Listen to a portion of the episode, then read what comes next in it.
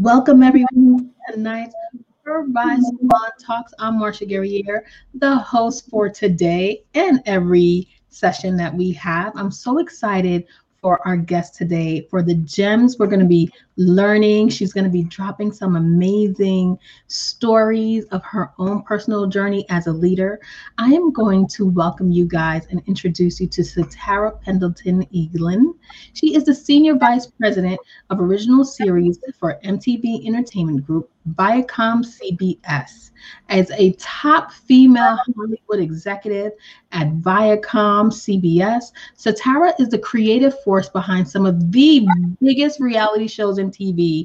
And if you know me, you know I kind of watch some of them.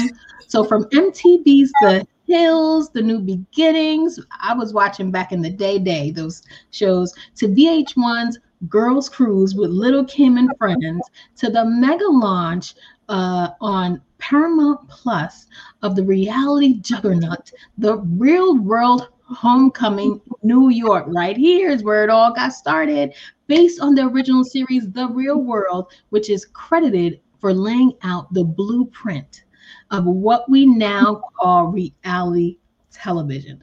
Satara is the top at the game, in her game, of her game. I want to bring her on now so we can really start getting into the conversation. Hi, Satara. Hi. How are you? I'm so fantastic. Thank you so much. Oh, please, for, for taking the time out of your busy schedule because I know how busy it is, right? No worries. Thank you. To do this. And you know, we we were talking before we went live, and I'm like, oh my God, this is too good. Let's hold on. hold, it, hold, it, in, hold it in.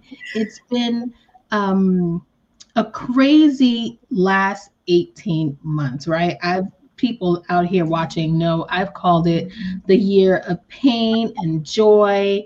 You know, we've been through so many hard things and the painful part, but there was also so much joy that came out of the last year. How are you doing? Just what we don't read in your bio is that you have little babies at home, right? And a hus- a whole husband. They say the whole person. like you know, my mom when I was growing up at the time, I had um, just me and my brother, and we had a dog. My mom used to say I had three kids and a dog, and I'd always be like, "Mommy, you know," she's like, "No, that, that means your daddy too." So um, yeah, I have three kids and a dog. No, my husband's amazing. Like he'll kill me if he hears me say. He, he is great. He you know, is this great. Last year has been, um, I think it's been interesting for all of us, right? Like in the sense that I think the biggest lesson for me is that I didn't need as much as I thought I did. Like simple, simple like, things. Light bulb went on for so many people. Like, yeah. why is that car the most overpriced thing right now? At like that I'm paying for that's been sitting in the garage with zero. Like, I don't go anywhere. Instacart yeah. does everything. Like, you know, until this thing goes away. Like, and just simple. You know, my kids have just shown me that like life can be simple, and you know, I'm so grateful for them and their tenacity through this. Yes, fantastic that's the one thing um, we hear a lot about the mental um, anguish of a lot of kids but we had both you and i have younger kids. I know your kids are younger so they're not struggling like the older kids are that are in school like one week you know not knowing what's going on with remote and all that. So yeah the younger kids are I, josh is living his best life and every day he reminds me that he should be homeschooling and not going back to school yeah. But I'm so happy to hear that things are things are good for you, right? Yes. But we know that we're here to talk about careers, work life. We know that your industry was severely impacted by the pandemic, right? Yes. And as a result, like television as we knew it and movie production mm-hmm. to a screeching halt, right? As the SVP, the senior vice president of programming. I can only imagine like what panic attacks you were having thinking about okay was it in your plan to go more digital and or virtual? No. of course not. No, not at all. Right? So yeah. how did you how difficult was it for you to pivot? And and you guys television the industry in general i think did a remarkable job bouncing back. I because i'm a i'm a i'm a tv fan. So i watch a lot of television especially the reality shows and to see the ingenious ways that you guys were able to bring on programming. Yeah. kudos to you and your teams for doing yeah. that. Yeah thank you. Uh, for sure i need to acknowledge my team and all of the producing partners that we work with. Like there are a lot of us that get it done, you know. Um, and you know, it was a gut punch, honestly. Like like everything else, we were in the middle of so many things. We are just starting some others, and we're just shut down. Like I, one of my shows, we literally shot the producers walking in, being like, "We have to stop." Like, so many of them. Yeah, the world is shutting down. You know. Um, and then there was a long time where we we're at a place of not knowing even as a country how we're moving forward to then figure out okay so these are the rules so now we can figure out how to adapt to those rules mm-hmm. in order to do what it is that we do so there was a, a, you know admittedly there was a period that i was like listen i'm the most overpriced chick that sits home and does nothing because I, we're like trying to get started but until we had covid guidelines we really couldn't um, pivot the way that we wanted to. But I am really proud of one of my shows, Catfish, that is on MTV. Um, typically, it's Nev and um, his co-host Kamie going around the country, meeting a variety of different people, trying to figure out if two people that met on the internet are being catfish. Right. We quickly just pivoted that into this Zoom universe. And Nev's at home, Kamie's at home. The investigations are happening live in the computer that we're now sharing as our screen, you know, in the television. And I was so proud that our viewers stuck with us, that they acknowledged, you know, that like, okay, we all want fresh content, but content is king. That's what we always say in my business. Um, right. That we were able to take the show that they love, tweak it, and pivot a bit, um, but still give them the, you know, the the ride. Right. Uh, was was great. Um, and you know, that's a very interesting part. Uh, um, thing you just said that the viewers hang around, but the truth is, like, as viewers in our regular lives, we're so consumed by technology. Mm-hmm. We probably, I haven't watched Catfish specifically, but the way you described that you turned it into a more, you know, digital um, investigative thing that the audience could become a part of we do that all day. Hello, stalking yeah. the boyfriend, the ex-boyfriend. Like we're all about that. So I'm sure it, it really intrigued them to see it happen. Yeah. I mean, it as in any competitive business, right? You have a lot of competitors with mm-hmm. the streamers, with you know, even YouTube channels, and I mean these days TikTok, you know, with content being so readily available, there are, you know, so many choices. You know, growing up you know, it was what ABC, NBC, and CBS, and dating myself, but like, and now there are like hundreds upon hundreds of channels. Right. So you never know. You never know where your, you know, you might lose, you know, your viewers in any lapse of time of being on air or creative changes that you've made that then ultimately impact your product and then impact your right. viewers. Now, as a leader of teams that are normally on the road, in person. How was it making decisions for your teams? Because some somehow the cameras were still rolling, the lights were still on. How hard was it to? Were you putting teams in maybe, or is it that really all of these stars were really self-filming? How hard was it to make that decisions? was the first step, right? So um, one of our shows that I was just speaking of, where we had to shut down production in the middle of finishing a season um, we went to a self shot model. Um, there were just a few scenes that we needed to finish, and all of the interviews, which usually happen in post um, editing, um, all of those were self shot. And um, what was interesting was just like you know we all started experiencing seeing inside each other's homes, right? Yeah. It was a different um, experience, especially for that show, because they're used to being in a studio and glam and all of this, and now they're like still beautiful and beat but in their their own personal environment and there was something about that authenticity mm-hmm. even more from what they were saying like they could have probably said the same sentiments in the right. studio but expressing those sentiments in their environment Right. gave another level of storytelling that we couldn't have anticipated. So the first phase was yes, we did a lot of self shooting.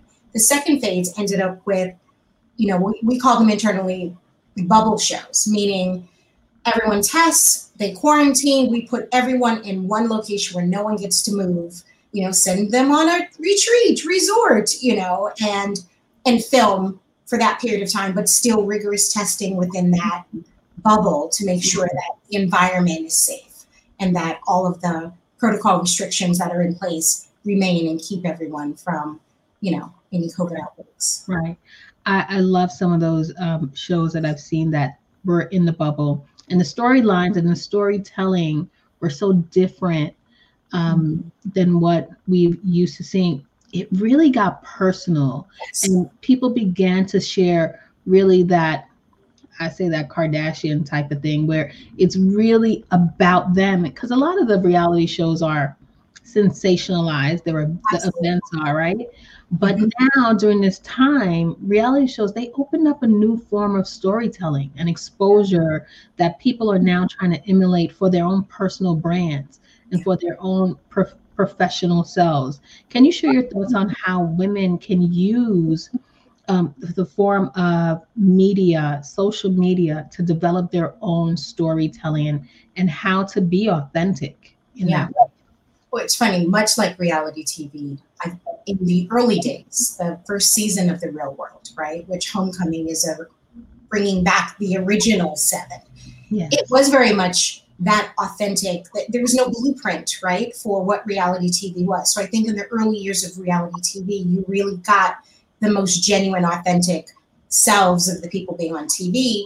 Later, yes, there are shows or people who are deciding who they want to be on TV to me that that is a big difference even in going into your own personal brand or your professional brand is it's not about deciding i want to be right? It is who are you?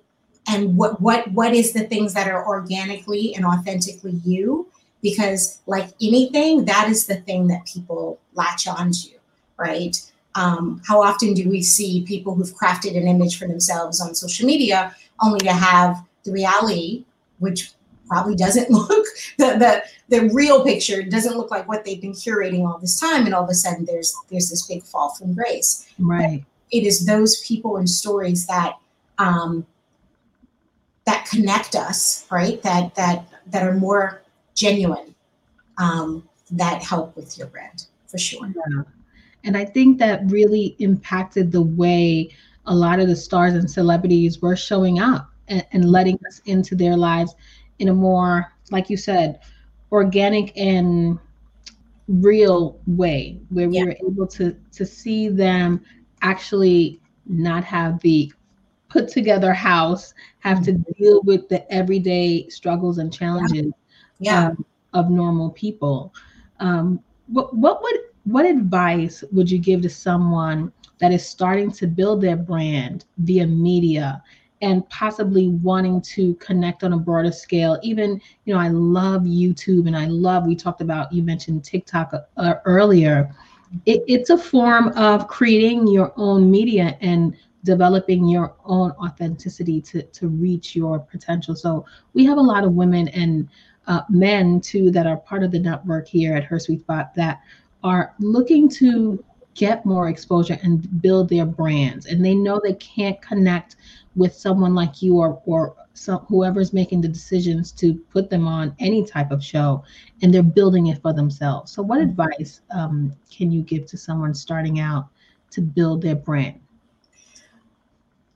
content lots of content um, so for instance there there's a um, there's a, a father son team who i you know i don't go on tiktok often i find it to be a like a wormhole that like i'll look up and be like it's been two hours like i don't know how i lost two hours in tiktok and i'm not 22 so I'm not, It is so I, easy. I don't, I don't have that type of time, so I try to really be mindful. But there's this amazing father son team, and they just would do parodies, right?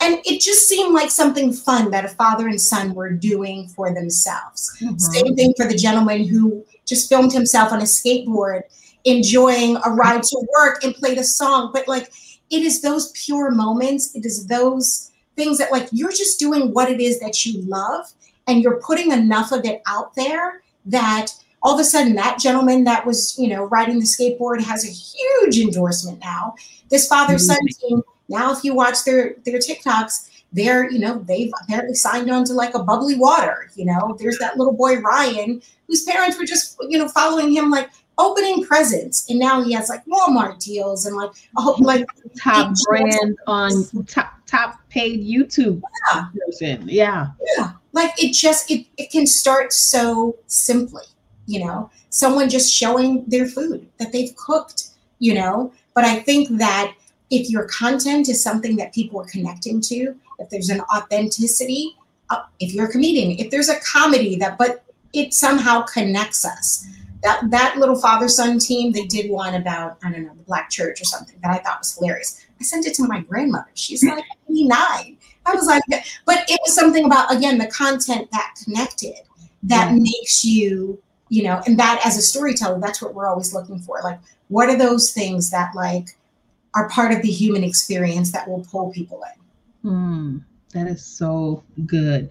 Content is king and being organic and authentic Absolutely. what will connect you to your ideal customer audience employer yeah. even it's it's all important thank you so much share a story with you if you yeah, don't please um i also think it's important to recognize that at all times you are your brand and I think we spend so much time looking for the up, right? The carrot, the Columbine climbing this tree that we forget our left and right and we forget our everyday lives.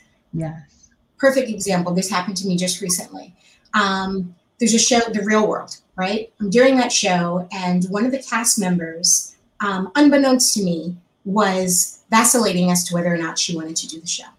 Okay. I'm not involved in casting. I didn't know this. I just knew that, hey, Satara, this is your show. We're going to shoot it and, you know, start creatively figuring out what it is. And um, apparently, as the other cast members were saying to her, hey, no, we really think this is a good idea. We feel good about this. One of them happened to say to her, you know, I was speaking to the creative executive on the show. Her name is Satara Pendleton.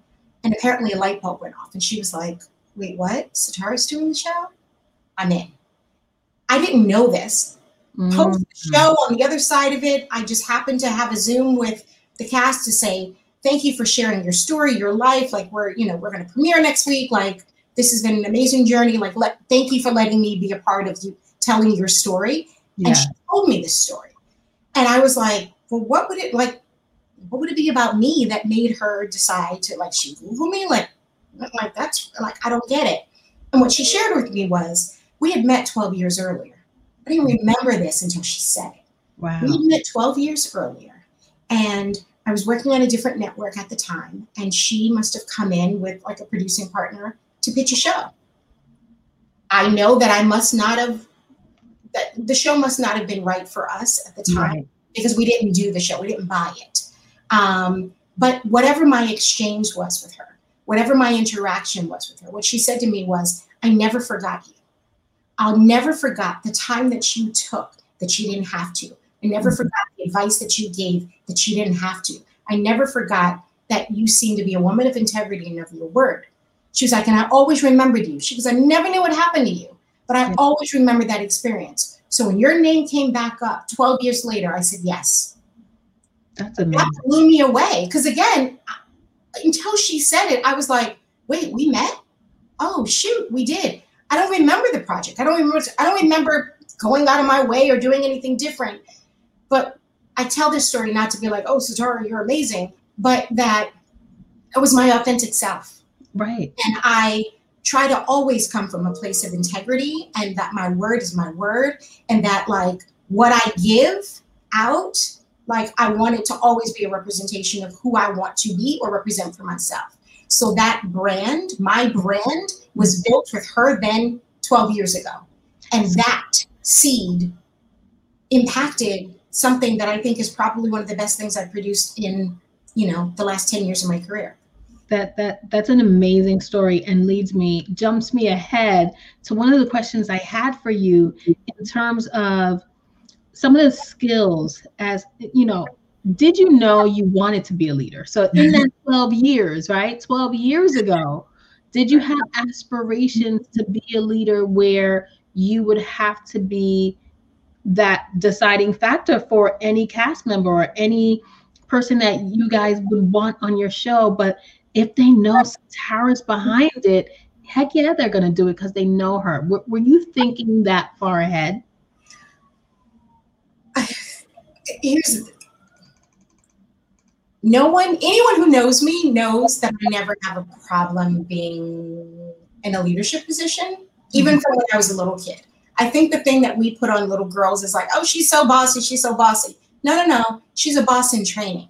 And that's mm-hmm. what i tell my daughter. My daughter no like she comes with some stuff.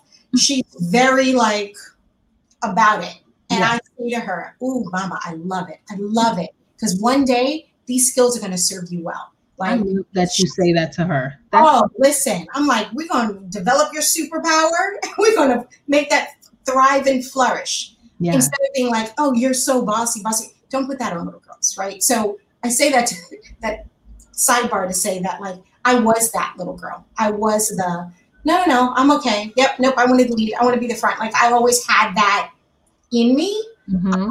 even in terms of my coming up in this career. I remember being in college, you know, really finally narrowing down, learning more about this industry and what the job possibilities were mm-hmm. to try to decide where I wanted to land. And I remember being so fascinated with the control room and thinking I wanted to be a technical director because I loved that they like pushed all the buttons and controlled all the cameras and like it was just that was dope to me. Yeah. So, studio one day and that was happening and then someone over my shoulder was like take camera two and I'm like oh wait there's somebody telling me well, but I don't just get to push the button. Somebody to tell me. Wait, there's another step, right? Oh, mm, I need to be the director now because the director tells the technical director what to do. So then I get in the director's chair. It's my turn. I'm like calling shots. And then there's someone in the back row being like, "Hey, no, I don't want to take that shot. Go to the next break. Skip it." Who's that? That's the producer. Oh no, I'm gonna need to be her because now she tells. So that just little insight into it. But that's always been my like, oh, oh wait, there's bigger. Oh wait, there's more. Okay, yeah, no, I need to figure out how to do that part so that I so that has always been my my path. Yeah, you know, no matter what it was. That that's so like inspirational for people that are watching to understand that just because you pick a path and a road and a job in a position today doesn't mean you can't shoot for the next level. And you should always be looking. it all together. right. it all together. Like right. when I thought I wanted to do film until I did a couple of films, and I was like, "Ooh, yeah, no." But there were amazing things that that experience taught me that mm-hmm. I can carry into the next. But knowing when it's time to say, "Okay, I'm going to take the leap to the next," and my leap to the next was when I worked in New York when I, am a New Yorker, I lived in, grew up in New York my life, um, starting this business in New York. But I was known in New York as a particular thing. And I was mm-hmm. doing a good amount of work doing that. But that to me wasn't where I wanted to be anymore. And the leap, the next leap for me was moving to Los Angeles. And I didn't know anyone. I didn't have an apartment. I didn't have a job. I didn't have a car. I, am like, I'm from New York. Well, I'll take a bus. Like, like one bus. There's no bus. They got buses. All right, cool. They have subway. All right, like I'm good.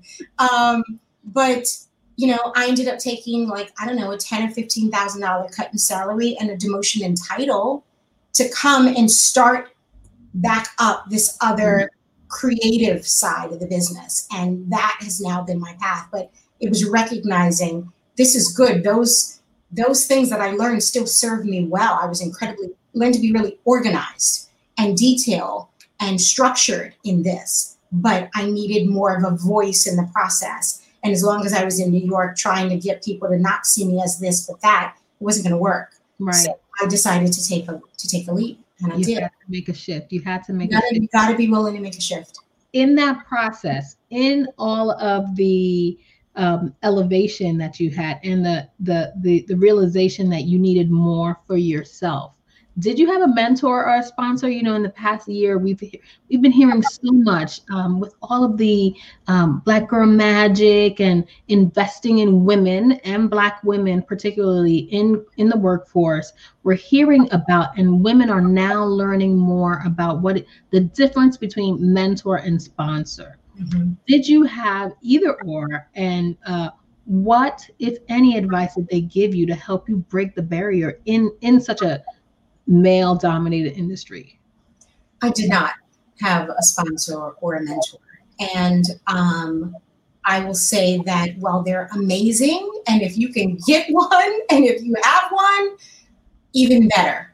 I think a lot of people think that they choose their mentors. Your mentors actually choose you. I am mentoring people, but I've seen like, okay, you. There are a couple people have come to me like, can you mentor me? It doesn't quite work depending on the person, doesn't quite work that way. But yeah. Anyway, um, so no, I did not have a mentor or sponsor, but much like the journey to love, right? The reason, season, lifetime of it all. Um, I didn't have that like lifetime mentor who was going to blah, blah, blah. But I had a lot of reasons and seasons that, you know, that helped me along the way. Like being put in situations that at the time I didn't understand, you know, or being gifted an opportunity that like again i didn't realize that my reputation had preceded me right. only to find out that there was a position that i would have never known was open but someone who heard of me knew that position was open and helped push me in that i've never worked with that person never interacted never saw them really again. But mm-hmm. like just those pristine opportunities. Or even you know i was a senior executive at another network and um, the president of the network was a black female at the time, and I worshipped her. I was like, oh my gosh, just to be like whatever she she was just yeah, like, just amazing. Um, and I remember one time she started inviting me to this meeting, and I didn't know what the meeting was. It didn't really mean it. None of my colleagues were going to this meeting. And when I went in this room, I was the most junior person in the room. So part of me was like, okay, well, this is usually their weekly with her. She sits at the head. They all sit up next to her. Let me sit towards the back. Like I was doing all of these not great, you know, I, I, wasn't leaning in. I should have eventually I ended up like, okay, well, I'm the first one here, so I'm gonna take the seat that I want. Like I had right. to learn to own that part, right? Right. In the beginning, I was so confused and I was almost afraid to ask, like, why, why am I in this meeting? Like, how am I contributing to this meeting? Like, did she expect me to say something or do something? And it took me a beat to get. She didn't expect anything from me. Mm-hmm. me being in that meeting is that she gave me access. That's and by being in that room and sitting at that table and hearing those conversations, which for the most part in the beginning we're going over my the terminology, the verbiage. I didn't I didn't get it. I didn't understand it. But eventually I did. Mm-hmm. Eventually I understood or even watched and got to see how she moved in the room, how they moved, how they interacted with her, the things that they were talking about, the strategy. So all of the things that I got from that tutelage, if you will, I never really contributed anything to that meeting. But and she never said to me, I'm inviting you to this meeting because, and I want you, never. She was like, it just showed up on my calendar. Salon wants you in this meeting. And for that, just little things like that, I will always be grateful. Was she my sponsor or mentor? No. But did she mm-hmm. impact my life in that way? And was I smart enough to figure out how to really lean into that situation? Absolutely. So, so have you ever went back and, and shared any of this with her? Do you know her now? See her now? That's I, amazing. I haven't, I haven't, seen her in a while. Um, and ironically, um, another colleague and I were just talking about her recently. So I think she's she just joined like some major board of some organization or something. So um, now I have a way to kind of find her again. Yeah that I want to film that for yourself. I love that story because, like you said, the season and the reason and the seasons, right? Mm-hmm. And I think that was really what helped, what happened, I should say, to a lot of Black women that are already in leadership.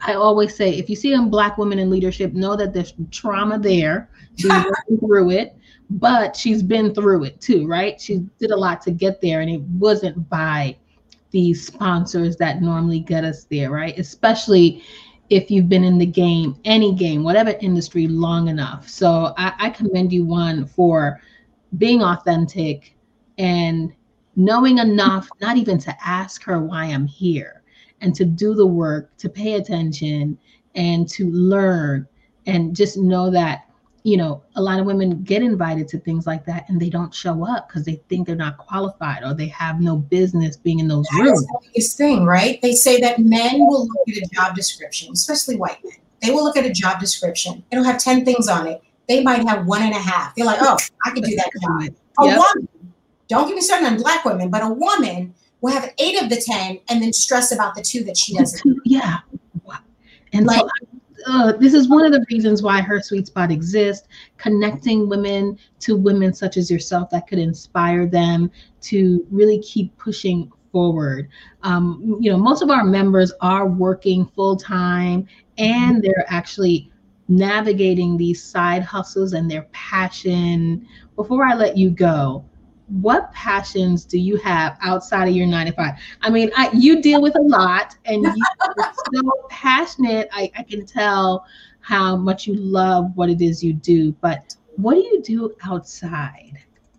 I'm actually a big TV person. Um, a lot of scripted television, and I watch unscripted. Don't get me wrong, but at times it feels like work. Um, so I escape into more scripted programming. Um, but you know, it's funny. My answer used to be cooking, like I and in baking specifically. Um, now I am making some, especially in COVID, and as much time as I'm now feeling like I work more at home in my home office yeah. than I did when I was in the office, that I in, in, in a real office. Um, my passion right now is pouring into my kids, into my family, really being present.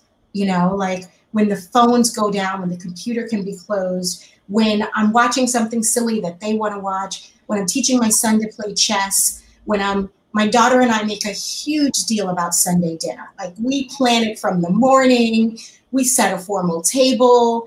I mean, she's my awesome. waitress and busboy and sous chef, and like it's just it, it is that like that that's my passion now. Like how can I further pour into these two people and really further develop them into being their best selves. That is awesome. I the pandemic has taught many of us, uh, parents or not, to connect and re-engage with our family. Yes. And if you have little ones, uh, they they won't let you forget. Go away, mom or dad, and spend time with me. And in my case, I'm a single mom. It's just Josh and I. So I played a lot of Jenga in this life. We were playing the other morning. so you know how it is. But thank you so much for taking this time to pour into us, to share with us um, a little bit about your journey and to inspire us, and for all that you're doing to motivate and uplift the young women and the young girls. And as I as I see and hear from you, you're doing an amazing job with your daughter, and that that is in itself a gem that you dropped on us to to remind our young girls and not to um, stop them. I was reading a book where we stop women from bragging and or um, exploring their, their awesomeness, right? And you're doing you're doing a fine thing by helping your daughter bring that out of her, the boss out of her. That's right. Thank you for all that you do, and uh, we'll, we'll be um, we'll be in touch because I want my TV time. No, I'm just kidding. exactly enough. thank you so much for for and all. Congratulations to you. This is an amazing forum. So thank you. This the way that you are pouring into women into the community. I think that as well. Thank you so much. So, guys, you know how I like to end each broadcast. When we empower each other, we all rise. Bye bye for now.